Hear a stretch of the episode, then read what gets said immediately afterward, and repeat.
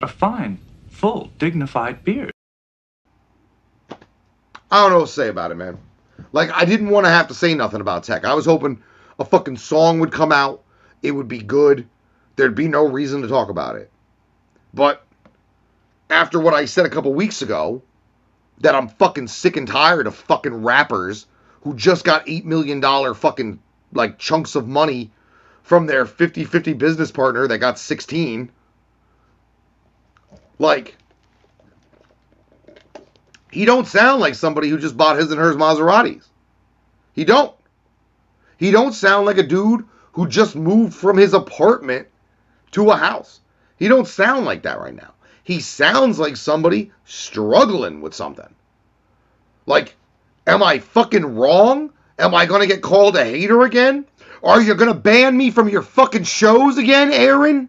For pointing out the obvious? That you fucking sound sad? You sound sad. Here we go. Let me handle this different. Aaron, I met you the first time in summer of 06 at Keynes in San Diego. And there were not many people there. This is before the fucking meet and greets, man. This is before the meet and greets. And I remember you came up to me and mentioned my hatchet man that I was wearing. Because we watched your fucking sound check. Because the club didn't know to keep us out. So I've known about you. I've known you. I've been familiar with you for at least 15 years. I don't think I'm your friend. I dare even say that we're acquaintances. I don't even think I'd say that.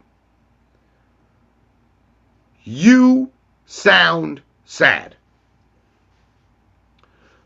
From someone who spent the large portion of the last 10 years of his life sad, I'm just going to ask, why are you sad? Because Take Your Halo sounded sad to me. I've been through a lot. Sounds sad to me. And unless the next single is Caribou Lou Part 2, I'm afraid it's gonna sound sad again.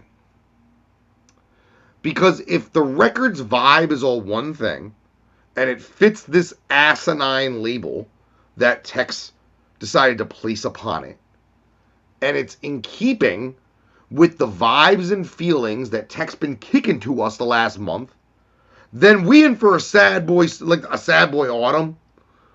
We looking forward to a miserable ass winter.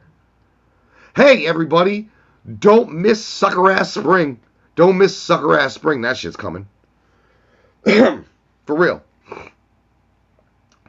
don't know what to say, man. Why are you sad? Like, if there's something we as a people can do to get you making happier music again, let us know. Because the music you're making right now is not the music of someone celebrating good business dealings, positive artistic representations, or a good life. It sounds like someone who's dealing with a level of regret, a level of defensiveness, and a level of stress that you shouldn't be. And that's strictly what I'm getting from the outside. That right there requires no inside information. Now, with the inside information I may or not have, that compounds this into a whole different animal.